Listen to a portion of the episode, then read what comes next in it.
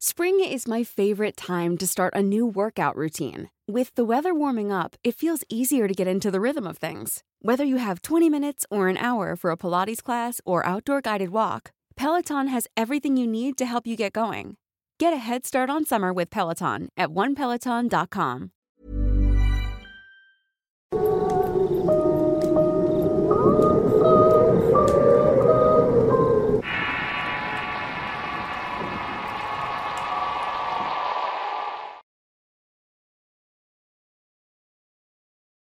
El deseo de María. Historia basada en la experiencia de Dana González. Escrito y adaptado por Tenebris para relatos de horror. Mi hermana se llama María.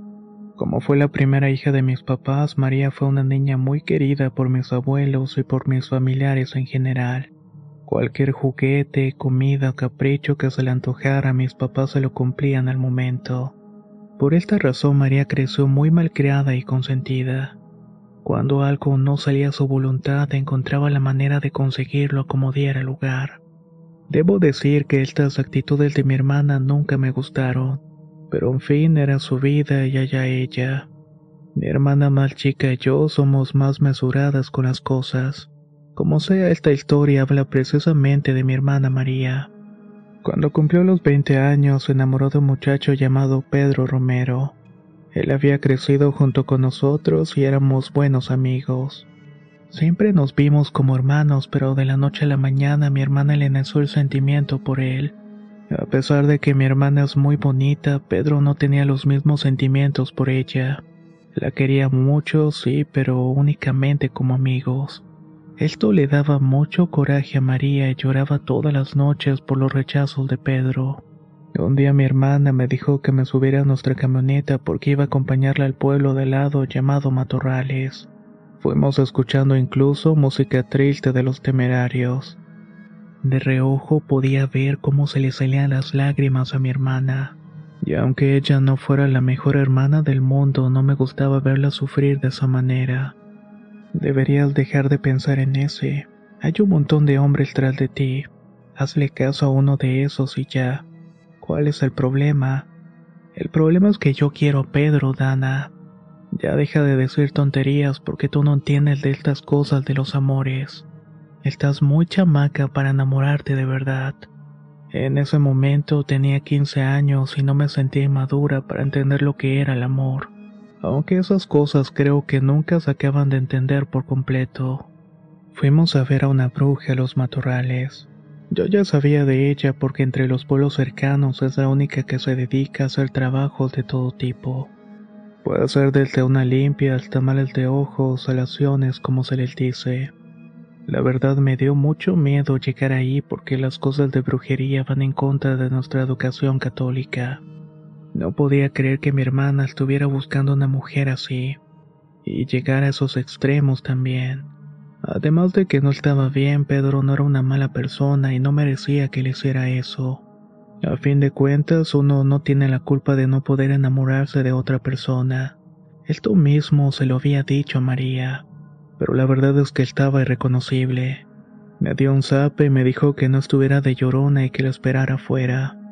No quise entrar porque de verdad sentía mucho miedo de conocer ese mundo de la brujería, ya que a veces, aunque uno no quiera, ya no se puede salir de él, o al menos eso era lo que yo creía. Mi hermana estuvo alrededor de una hora dentro de la casa con esa bruja a la cual se conocía como la conga. Cuando salió tenía una sonrisa en la cara como si se hubiera quitado un peso de encima. Vente, acompáñame al río. ¿Y para qué? Para conseguir un sapo, me contestó. Apúrate, que entre más salga el sol, más trabajo nos va a costar encontrarlos. Corrimos al río que no quedaba tan lejos de la casa de la conga. Le pregunté qué le había dicho y ella me respondió que en unos momentos iba a verlo. Nos metimos al agua y estuvimos buscando un sapo. Como era tiempo de agua y vivimos en una zona con mucha humedad, no era difícil encontrarlos. Son sapos grandes y de piel oscura.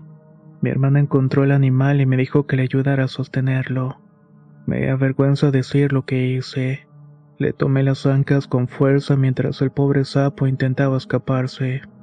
Entonces vi que María sacó una aguja y hilo rojo. Comenzó a coser los ojos del sapo y le hizo una cruz en cada ojo. Me quedé paralizada por la impresión y no podía hacer nada mientras María recitaba las siguientes palabras. Yo, por el poder del príncipe de los demonios, te cosí los ojos, Pedro, para que no tengas sosiego ni descanso en parte alguna del mundo sin mi compañía para que andes ciego de todas las mujeres y me veas únicamente a mí y solamente me tengas en el pensamiento. A ti te tendré preso y amarrado sin que veas el sol ni la luna hasta que me ames y no te voy a soltar. Aquí te quedas cautivo, preso como el tesapo. Yo podía ver el gozo de mi hermana cuando pronunciaba todas estas palabras. Estaba contenta y tenía toda su fe puesta en el tamarre. En fin, que regresamos a nuestro pueblo. María me dio el animal para que yo lo sostuviera me dieron muchas ganas de llorar por el pobre sapo. No tenía la culpa de nada el pobre, pero solamente seguí el camino en silencio. Mi hermana me dijo que teníamos que mantener vivo el sapo para que el embrujo funcionara, así que yo me iba a encargar de darle de comer. Aquí es donde debo decir que la brujería existe porque Pedro fue a buscar a María para pedirle que fuera su novia. El primer mes de relación María estaba en las nubes. Prácticamente no había nadie que la bajara de estas.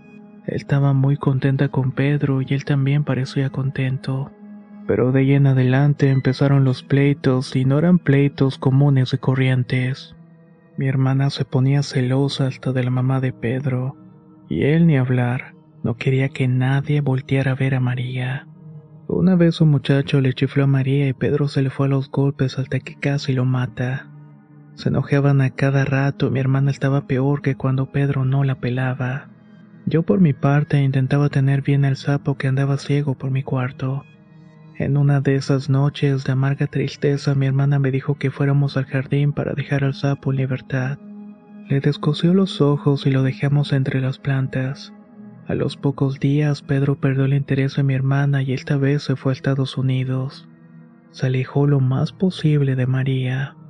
Podría decirse que a partir de entonces mi hermana se perdió. Iba cada vez más seguido a ver a la conga para que le enseñara a hacer cosas.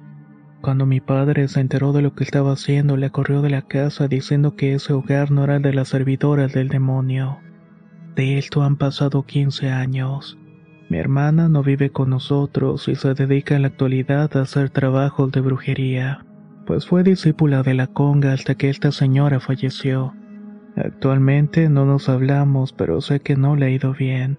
Tiene muchos enemigos que le reclaman el fallecimiento de varias personas. Yo me desconecté por completo de ella, pero imagino que en algún momento cada cosa que hizo le va a pasar factura, ya que recibir lo que das es una ley de vida.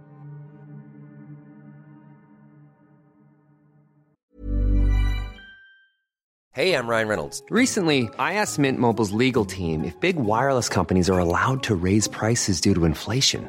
They said yes. And then when I asked if raising prices technically violates those onerous two year contracts, they said, What the f are you talking about, you insane Hollywood ass? So to recap, we're cutting the price of Mint Unlimited from $30 a month to just $15 a month. Give it a try at mintmobile.com slash switch. $45 up front for three months plus taxes and fees. Promo for new customers for limited time. Unlimited more than 40 gigabytes per month. Slows. Full terms at mintmobile.com. Hey there, it's Michelle Norris. I'm host of a podcast called Your Mama's Kitchen. When I travel, I'm usually looking for a way to find a taste of home when I'm not at home. And one of the things I love to do when I am at home is entertain. And Airbnb allows me to do that. When I was in California recently, I rented a house that had a great kitchen. And when we were sitting around the table, we we're all thinking, we're in someone else's house. Someone could be in all of our homes as well. If you have a home, but you're not always at home, you have an Airbnb. Your home might be worth more than you think. Find out how much at airbnb.com/slash host.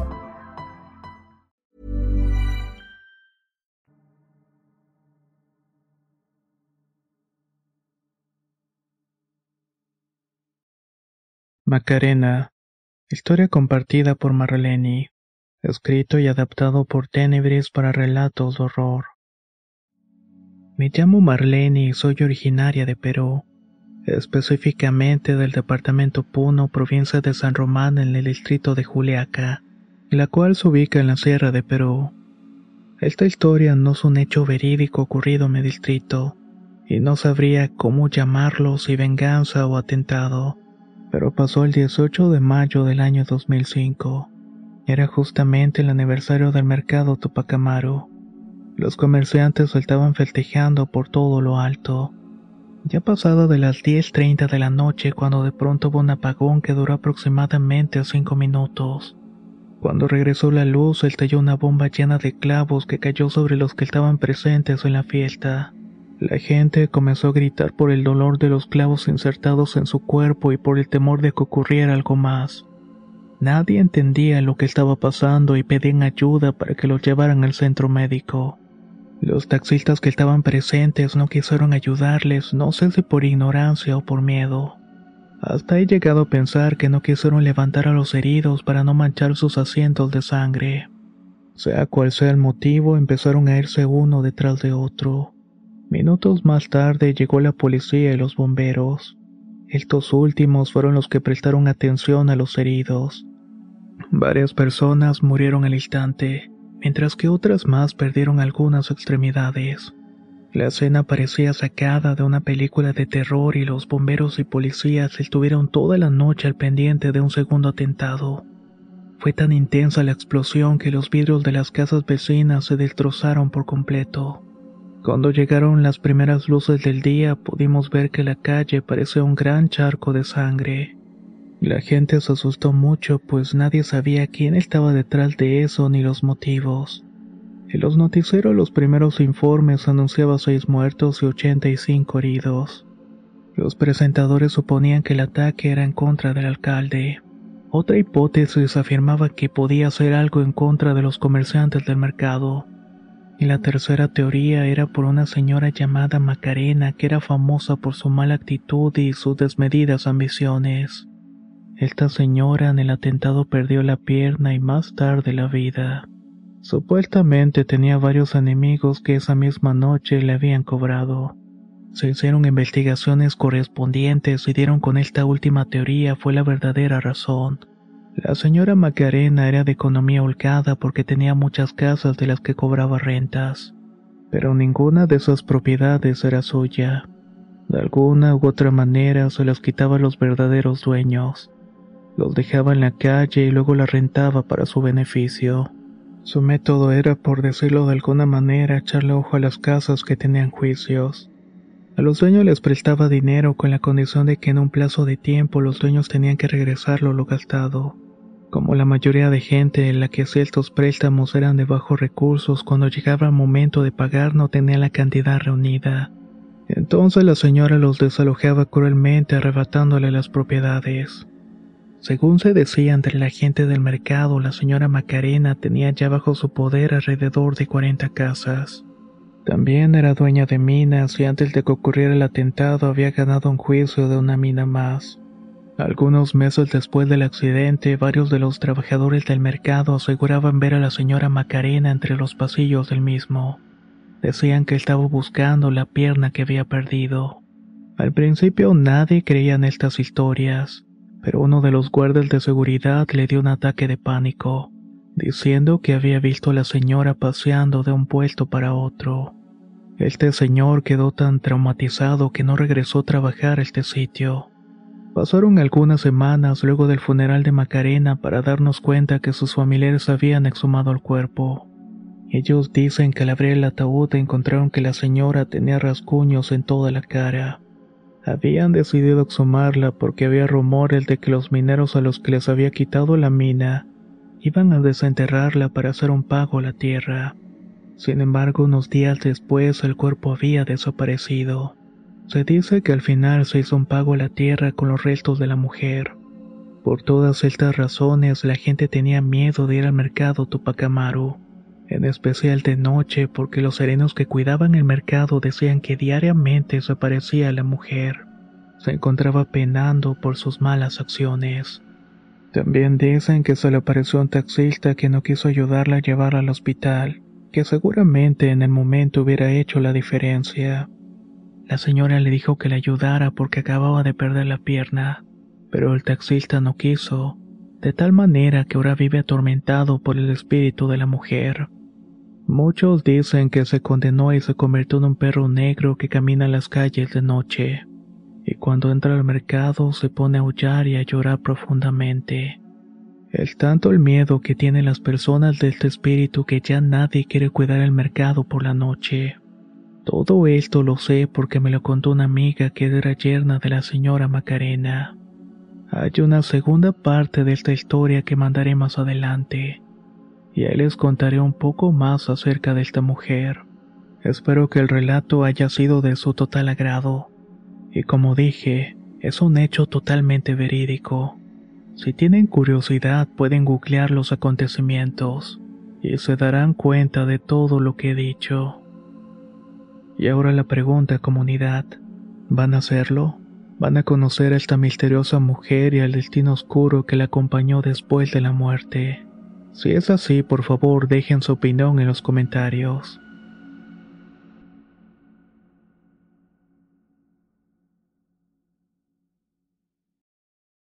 Los muertos sonrientes.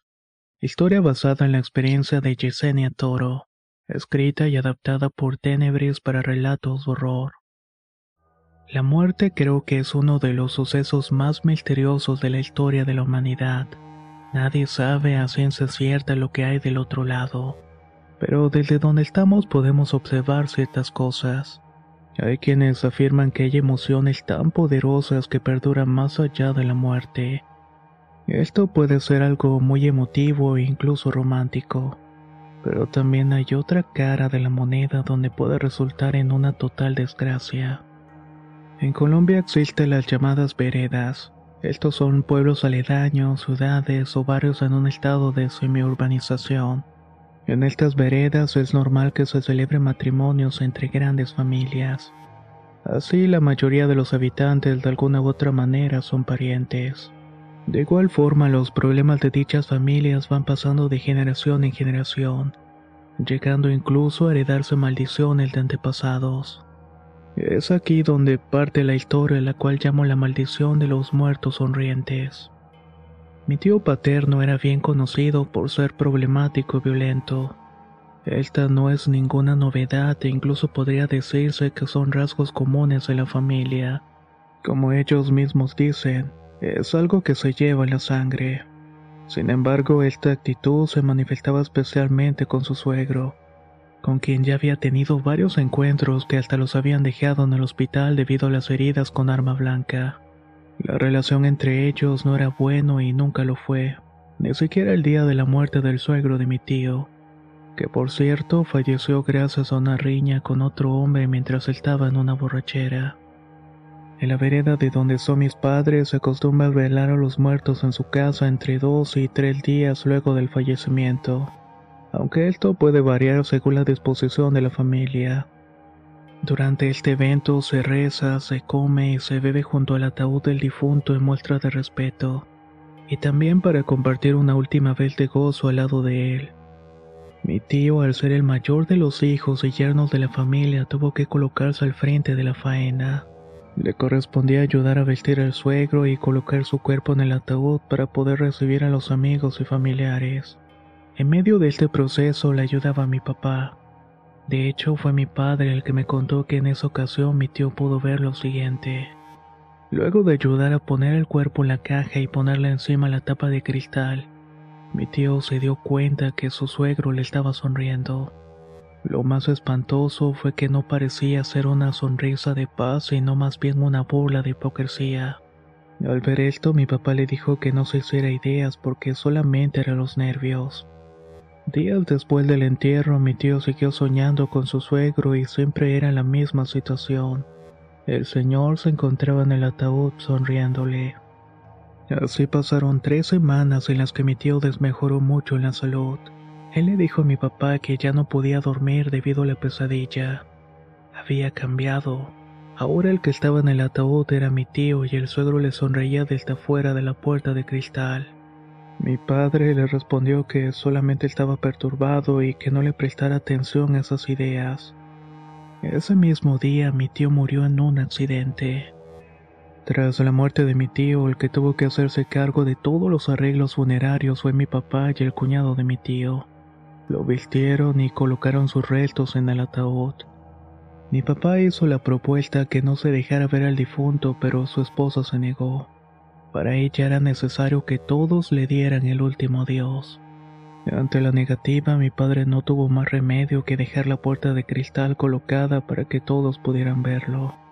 De tal suerte que el cuñado de mi tío se encargó de avisar a todo su lado de la familia, mismos que llegaron en la noche para darle la despedida.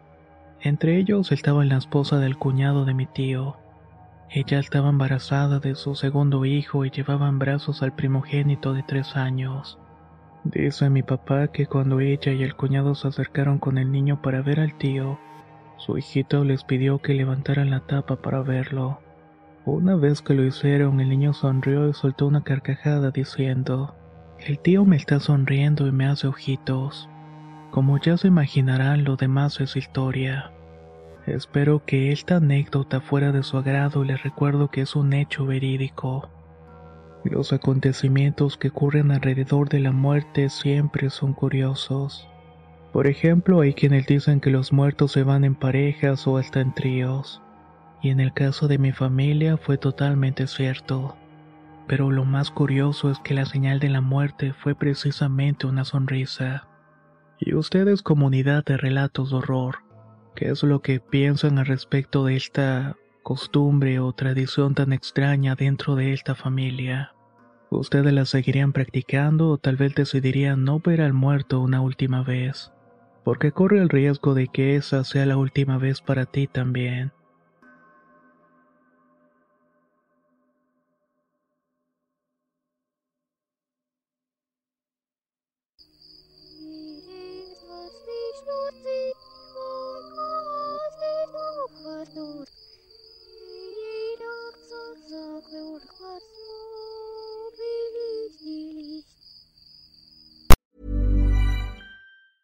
If you thought the only way to get a more defined jawline with natural looking results was through surgery, think again. Juvederm Volux XC is a non surgical injectable gel filler that improves moderate to severe loss of jawline definition and can help you achieve natural looking results with little downtime. Even better, this improved definition lasts up to one year with optimal treatment. No maintenance required. Improve jawline definition for a smooth, sculpted look with Juvederm Volux XC. For important safety information and to find a licensed specialist, visit juvederm.com. That's J U V E D E R M.com. Not for people with severe allergic reactions, allergies to lidocaine, or the proteins used in Juvederm. Common side effects include injection site redness, swelling, pain, tenderness, firmness, lumps, bumps, bruising, discoloration, or itching. There's a risk of unintentional injection into a blood vessel, which can cause vision abnormalities, blindness, stroke, temporary scabs, or scarring. Talk to a licensed specialist to find out if it's right for you. Hey, folks, I'm Mark Marin from the WTF Podcast, and this episode is brought to you by Kleenex Ultra Soft Tissues, your ally to help tackle your allergy symptoms this season. I love the change of seasons, but nobody loves pollen and all those other things floating in the air that make you sneeze during this nice weather. Kleenex Ultra Soft Tissues are hypoallergenic and allergist approved, so fight back against watery eyes and runny noses without worrying about irritating your skin. For this allergy season, grab Kleenex and face allergies head on.